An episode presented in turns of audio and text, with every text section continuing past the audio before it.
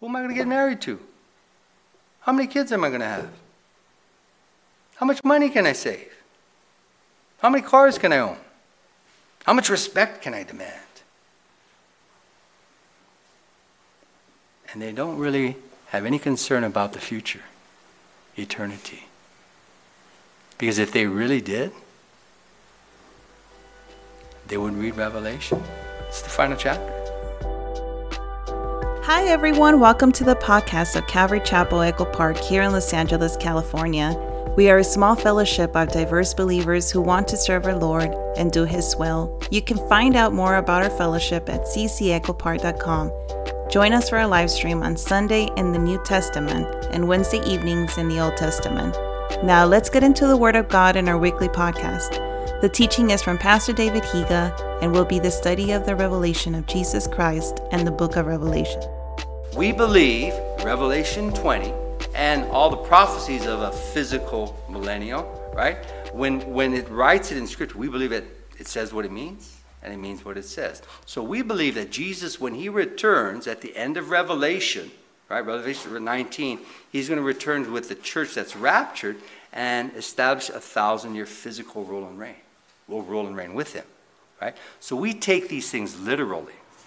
But what many churches do, and we'll get into the details a little bit later. I don't want to spend a lot on these details. I'm going to give you the whole thing about two comings of Christ. What they will say is that, well, the first coming came to establish a spiritual authority, and so Jesus is now ruling and reigning spiritually in the life of the believers. And he is, right? Now, we know this that he's ruling and reigning spiritually at the rapture of the church. What's he going to do? He's going to look for all those with that down payment of the Holy Spirit in them. He's going to give them a resurrected body, right? And they're going to be raised with them, marriage supper of the Lamb, and will rule and reign with him when he returns on this earth. It's going to be a physical rule and reign. We take that literally. The reason I mark this too is I want to go now to Revelation 1, verse 19. And this is the Revelation roadmap, okay? I'm throwing a lot of information at you, but we're going to repeat this so we have kind of like a panoramic view of Revelation as we get into the parts. Okay? So Revelation 1:19 for us who are futurists, we believe that from Revelation 4 all the way to the end is future. The amillennialists don't believe that. They believe that many of it is ongoing right now, that he's actually ruling and reigning now spiritually, right? And so they have what? Symbolized much of, of Revelation. We take much of Revelation literally and we think that it's future from chapter 4, verse uh, 1, all the way to the end, right? And so this is the outline that we go by in Revelation 1, verse 19. Notice he says, Write, and he's telling John to write these things down, right? He says, Write the things which you have seen. Now, what did he just see? The revelation of Jesus. This is Revelation chapter 1. And so he wrote those things down, right? And then he says, And the things which are. What are the things which are?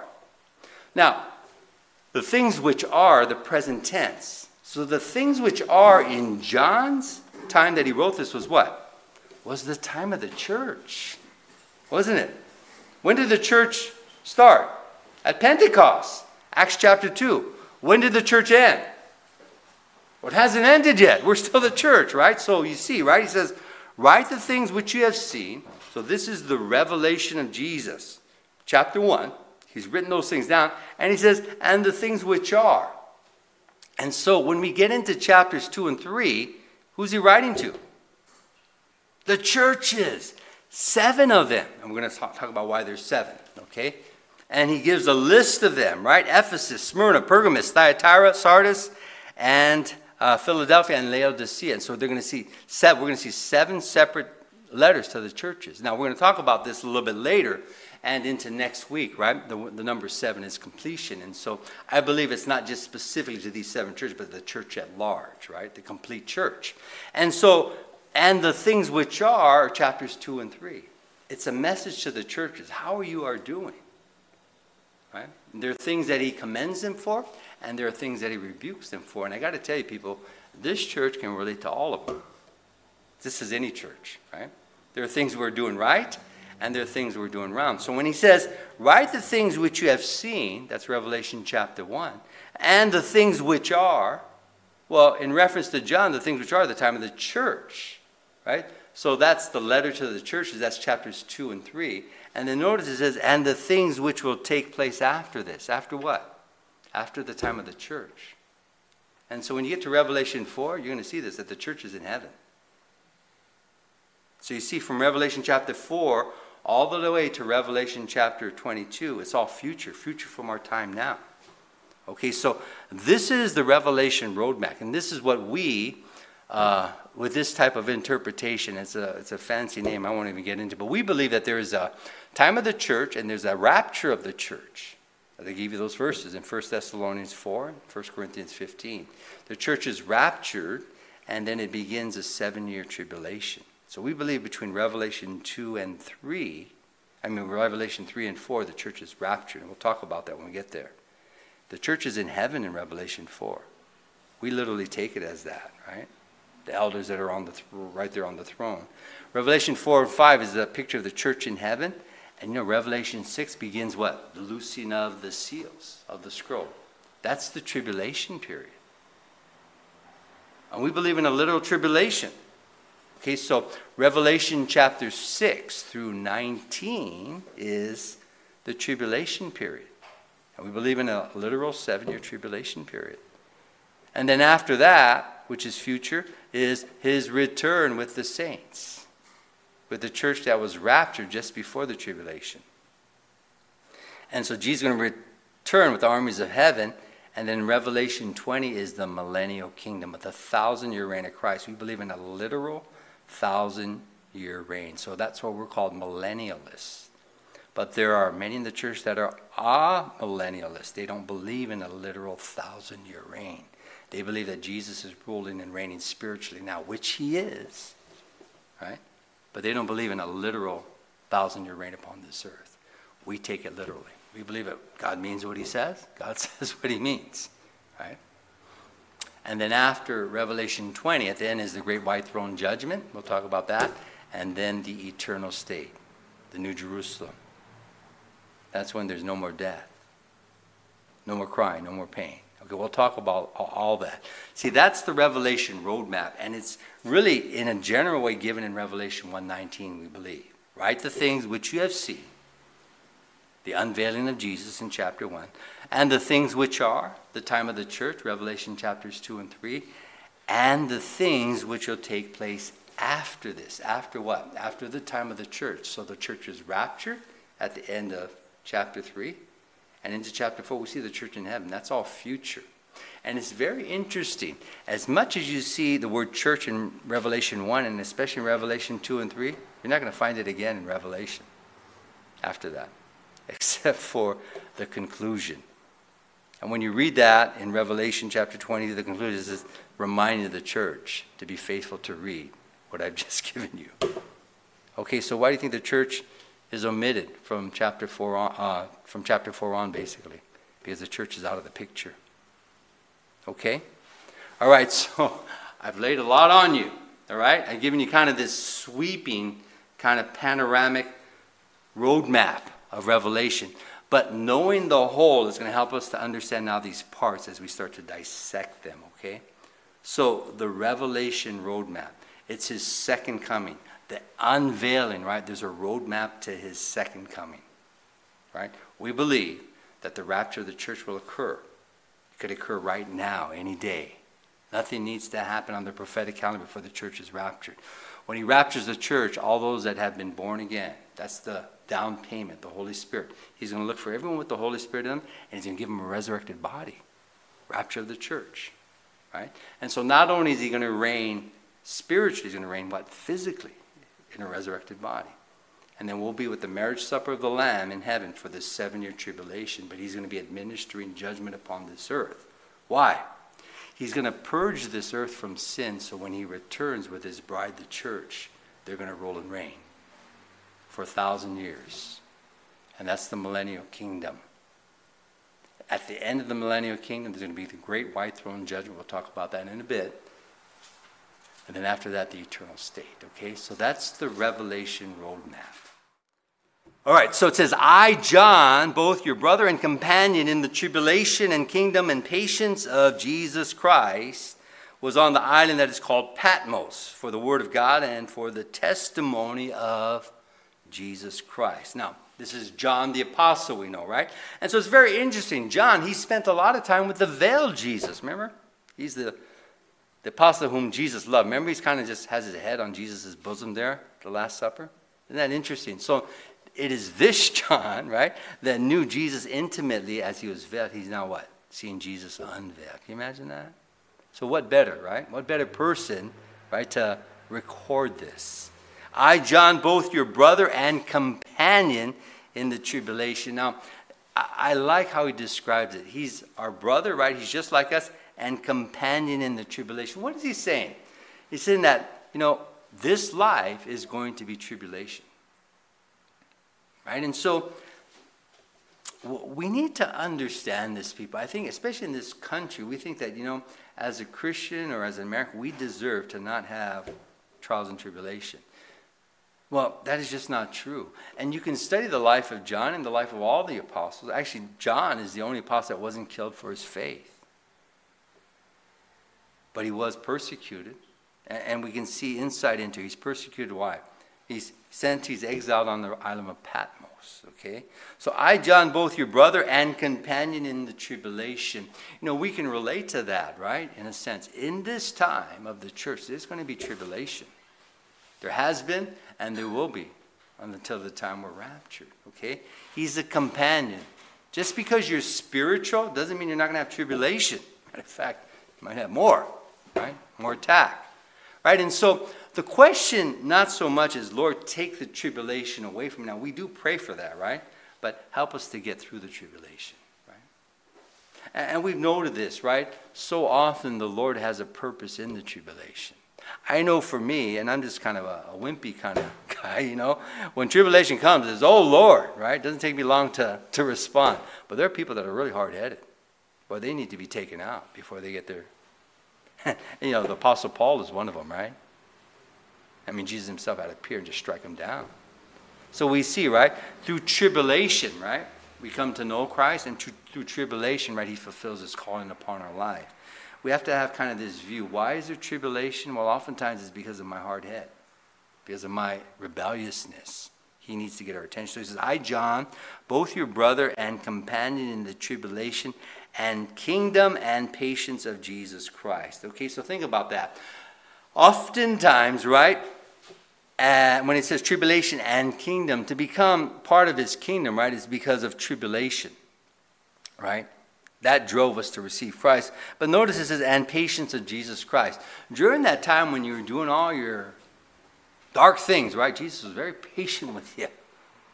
Right? But then as he watches you, right? And then as you kind of get further and further along, right?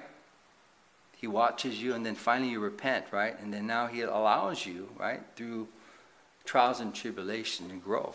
Because, you know, it's not only he wants to save you. Very important, people. Not only does Jesus want to say, He wants to use you. Now, how are you going to be used if you're just saved? Now, being saved is a great thing. But how are you going to be used if you're just saved and you just kind of squeak by in? I mean, Jesus talked about that, right? In the wood, hay, and stubble. Remember the, uh, the Bema seat judgment of God? There are going to be those that just get in, right? And they're going to get in naked because everything's going to burn. They, they made it in, but in this life of faith, they weren't used. Why? Because they never were changed. You know? And so, kingdom and patience of Jesus. God is patient with us. Jesus is patient with us. And I, I like that, but you know, there's a responsibility in being saved. There really is. It's a gift. But with a gift, there's a responsibility, and we're going to be held accountable to that responsibility. What have we done with what Christ has given us? People just throw around, I'm in the Spirit, right? And the Lord showed me. But John Walvoord, he kind of takes this and he, and he says, this means carried beyond normal sense into a state where God could reveal supernaturally the contents of this book. So he's in the Spirit on the Lord's Day. And the Lord's Day is the first day of the week. So this would be what? Sunday, okay? And I heard behind me a loud voice as of a trumpet Okay, so he's there on the island of Patmos. He has this vision, but he hears this loud voice as of a trumpet, saying, I am the Alpha and the Omega, the first and the last. And what you see, write in a book and send it to the seven churches. And we do know that seven is the number of what? Completion. So in that, I think we can take a step back. And if seven is the number of completion, right? It's not only written specific to these churches, but to the church at large, right? And as we read these seven letters, there's going to be things that apply to us, all seven churches. There's commendations, right? Things they did right, and there's rebuke, things that they do wrong. And we can see that in every church, right? Through the church age. Now, verse 12. Then I turned to see the voice that, I, uh, that spoke with me, and having turned, I saw seven golden lampstands. Now, it's interesting. He sees seven golden lampstands. Now, you know, when you look at in the Old Testament, there's always a vision of this candelabrum. One lampstand was seven what? Seven burning lamps. Now, this is seven separate lampstands. It's almost like an individual, like. Uh, stand with a, with a, with a candle on. It's kind of interesting, to, but nevertheless, it's seven. Now, one of the commentators say, well, maybe it perhaps, and again, this is conjecture, because Israel was one, right? God, and seven, the number of completion, right? And so the representative Israel is that one nation, but in the Gentile, it's represented by seven churches. I know something. This, again, these are things that are conjectures, right? Because we have this picture, but we do know seven is the number of completion. And he does say that these seven lampstands are the seven churches. Okay, he says that later on. Now, in the midst of the seven lampstands, one like the Son of Man, clothed with a garment down to the feet and girded about the chest with a golden band. So he's going to give a description of the unveiling of Jesus. Now, I want you to note this. Jesus, he's in the midst of these seven what? Golden lampstands. Isn't that good? So what does that mean? Jesus is in the midst of his church. Because we know the lampstands are the church. And we know the lampstands, they give the light. What gives the light to the lampstands? Is the olive oil, right? So we know that the oil is a picture of the Holy Spirit. We know that the light is God. And Jesus, right, he stands in the midst of. Now, when you backtrack to the Old Testament, what did the priests do? What was some of the work of the priests? They would go in the tabernacle, they go in the temple, they make sure those lights never go out. That was their job. How'd you like that job? Go in there, hey, these lights never go out. Especially in the tabernacle, there's no windows. So the light was what? By these candles, and then in the Holy of Holies, the Shekinah glory of God was the light. Okay, so it's interesting. So who gives the light? Well, that's God, right? Who gives the oil? That's the Holy Spirit. And so it's interesting, these golden lampstands are just vessels of the light and of the Spirit, isn't it? And Jesus is in the midst of them. And so the church is just a vessel and hopefully, we're a vessel that really is promoting the light and the spirit. Sometimes we're not, though, right? Sometimes we're getting all kinds of fight, can't get along. But that's the picture, right? The lamps and Jesus is in the midst, right? He's the one that's making sure that the light and the oil is continual. Right? And so, one like the Son of Man, clothed with a garment down to the feet and girded about the chest with a golden band. So here we go, the description. His head and hair were white like wool, as white as snow, and his eyes like a flame of fire. Can you imagine that? What is the eyes like a flame of fire? You know, he can see in you. I don't know if that's kind of a comforting thing or kind of a, a sobering thing. He can see in you your every thought. His head and hair were white like wool, as white as. His eyes like a flame of fire. Verse 15. His feet were like fine brass. So, brass is the metal of what? Judgment. And you can see that in the Old Testament. You know, as you approach, right, the tabernacle or the temple, you notice the metals go from brass to gold.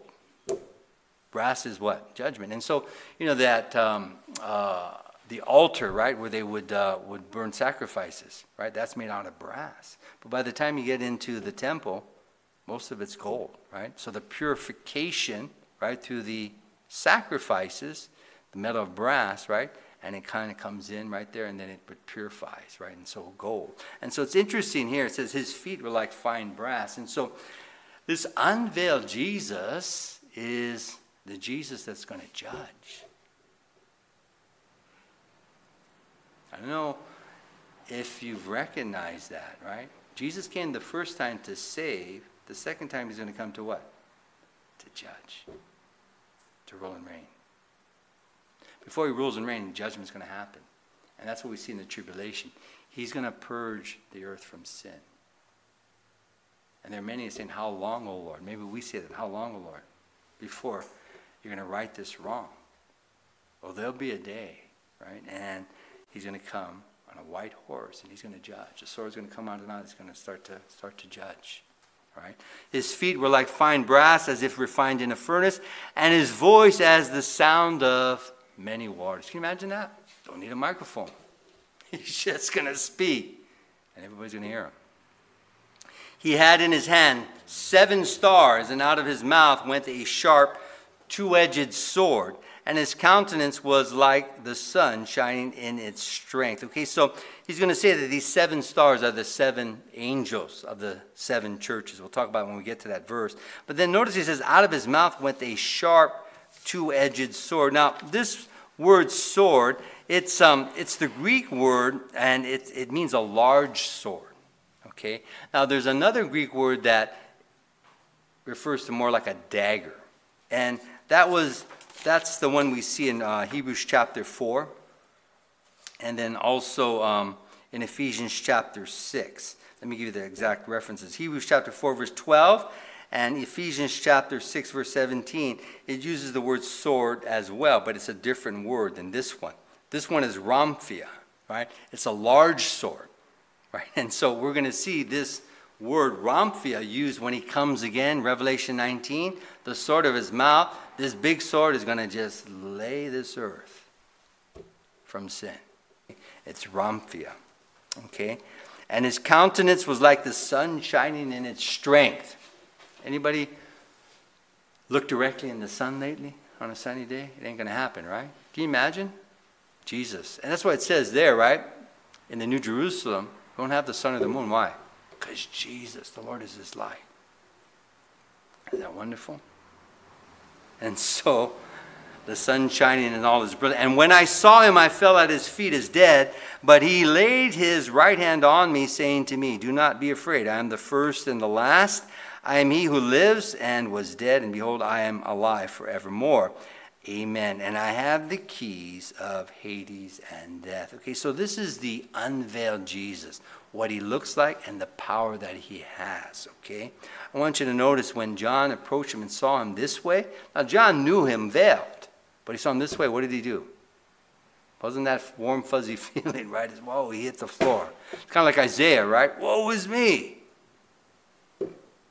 Jeremiah, too, right? And Ezekiel, when they were brought before the throne of God, Boy, they bowed, didn't they? This is the sense here. But I want you to notice this that Jesus, what he touches John, right? And he lifts him up. Okay, so this is the, I guess, the, um, the radical diversity of the Lord. Right? His glory, his majesty, right? There's going to be fear in you, but then the love and the compassion. Now, I, I can't even comprehend, I can't even get my mind around it. Right? But this is the unveiled Jesus, right? And then we have in verse 19 what we talked about. Write these things, write the things which you have seen, and the things which are, and the things which will take place after this. And then verse 20. The mystery of the seven stars which you saw in my right hand and the seven golden lamps. So he tells us what they are, right? And so even though he uses symbolism, right, he tells us what the symbolism, the, uh, these symbolize. And he says, The seven stars are the angels of the seven churches, and the seven lampstands which you saw are the seven churches. Okay, so the lampstands are the churches. These seven ones you're going to write letters to. Okay, and as I mentioned, right, the church isn't the light, and the church isn't the spirit, but they're vessels of, right? And so the church is symbolized by lampstand. Lampstand needs what? They're just the vessel. They need what? The fire, and they need the, the oil right? Who's the fire? It's the Lord, and the oil is the Spirit.